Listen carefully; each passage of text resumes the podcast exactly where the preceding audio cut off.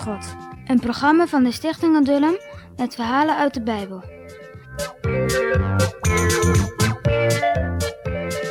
Op weg naar het dorpje Ai liepen duizenden soldaten.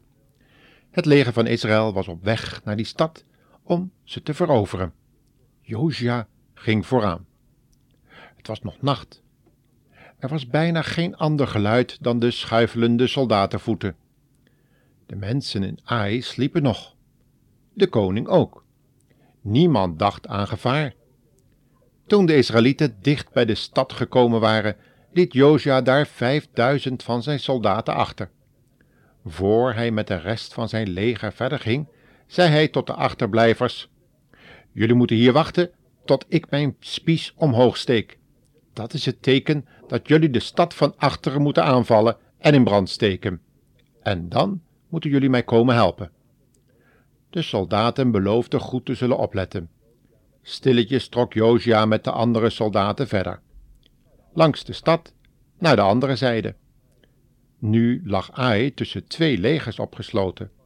Maar dat wisten de mannen van Ai natuurlijk niet.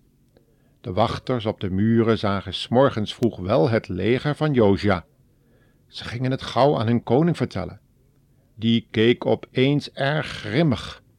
Hij nam zijn zwaard en riep een deel van zijn soldaten. Kom mee, zei hij, dan zullen we die Israëlieten op de vlucht jagen.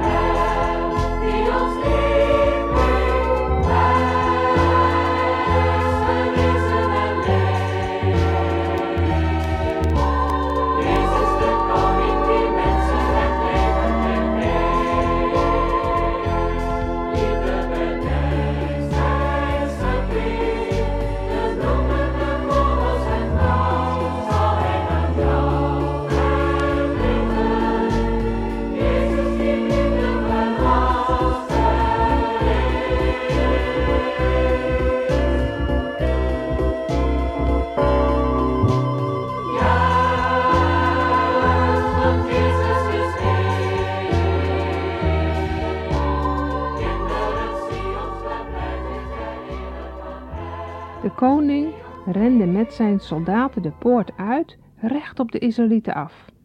De poort lieten ze openstaan. Toen Jozua hen zag aankomen, liet hij de Israëlieten omkeren.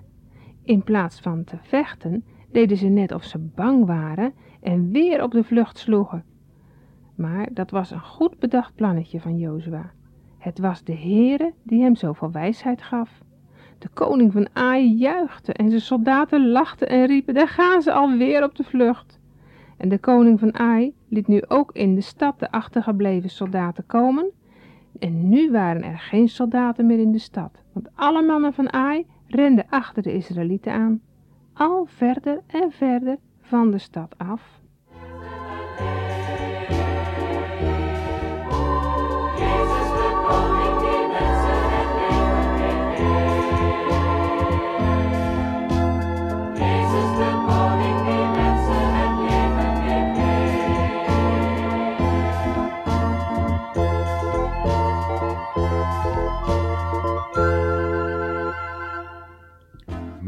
Opeens, daar keerde Josia zich om. En al zijn soldaten deden net zo. Josia stak zijn spies omhoog. Het afgesproken teken. Toen stormden de andere soldaten de stad van achteren binnen. Ze gingen door de open poort en staken de hele stad in brand. Wat schrokken de mannen van Ai toen ze die dikke rookwolken boven hun stad zagen opgaan. De vlammen sloegen al hoger op. Nog erger schrokken ze toen ze uit de opengelaten poort het andere leger van Israël op zich af zagen komen. Vluchten konden ze niet. Ze werden al gedood en de koning van Ai werd gevangen genomen. Josia liet hem ombrengen. Ja, het Oude Testament is een echt oorlogsboek, zoals je wel gemerkt hebt, en zoals je dat ook in oorlogsfilms kan zien. Maar steeds weer laat God weten en dat niemand iets voor hem te vrezen heeft als je zijn wil doet. Want God alleen is de baas. Hij is de schepper van al het leven. En als we hem gehoorzamen, dan zullen we het werkelijk goed hebben. Want God is niet alleen maar rechtvaardig, zoals dat vaak in het Oude Testament blijkt, maar hij is ook de liefde. Dat vind je op het kruis van Golgotha. Nu mochten al de Israëlieten al het goud en zilver uit de stad meenemen, al, ook alle koeien en schapen. Dat vond de Heere nu goed. Maar de inwoners van Ai moesten allen gestraft worden, omdat ze aan God ongehoorzaam waren geweest en omdat ze met de Heere en zijn volk gespot hadden. Als Agan zijn tijd had afgewacht, zou hij het zilver en het goud hebben gekregen van de Heere. Nu kwamen al de soldaten met nieuwe moed in het kamp terug. De Heere hielp hen.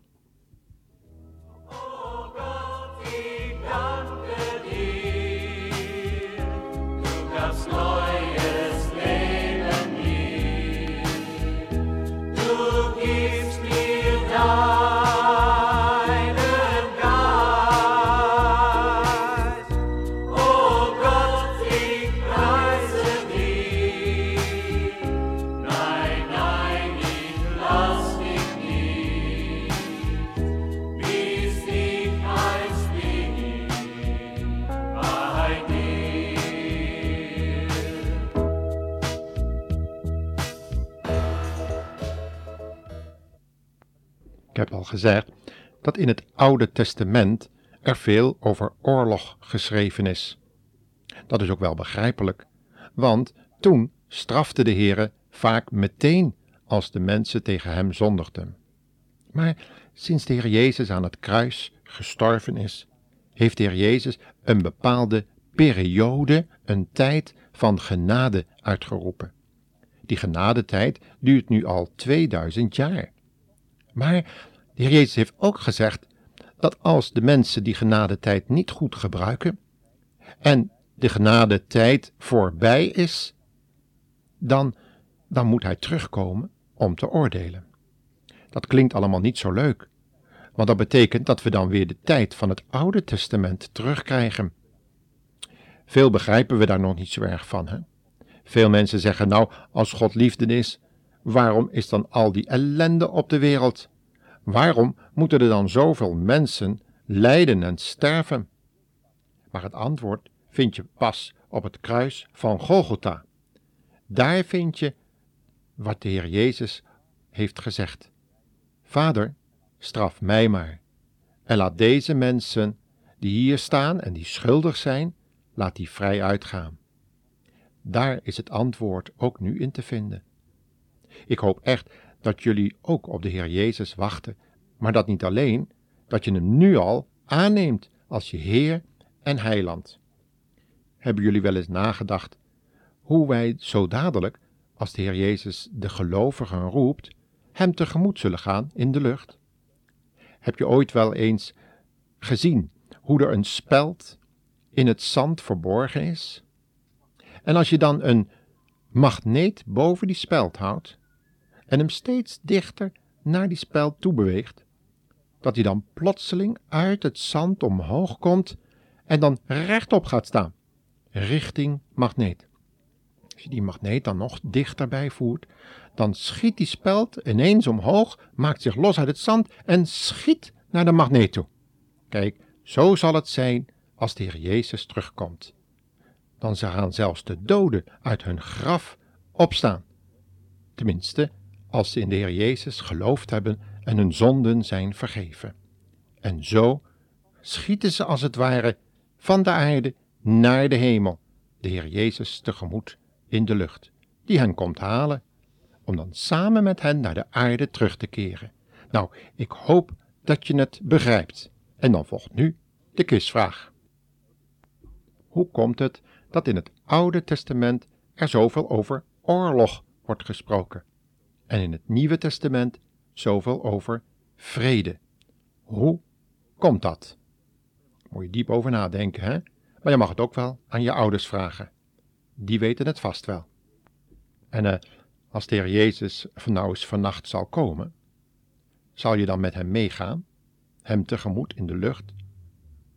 Als je nou eens heel veel kwaad hebt gedaan en nog een heel zwart hart hebt, tja, dan kan je eigenlijk niet in de hemel komen, hè? Daar kan je eigenlijk best aan huiveren. Maar uh, wat moet je er dan aan doen? Nou, dan moet je maar op je knieën gaan en je zonde aan de Heer Jezus beleiden. Dan zal je vrede krijgen. En dan mag je weten dat de Heer Jezus ook voor jouw zonde gestorven is. Dan mag je hem daarvoor danken. Doe dat maar. Nou nog even herhalen de quizvraag. Hoe komt het dat in het Oude Testament er zoveel over oorlog wordt gesproken en in het Nieuwe Testament over vrede. Nou, succes!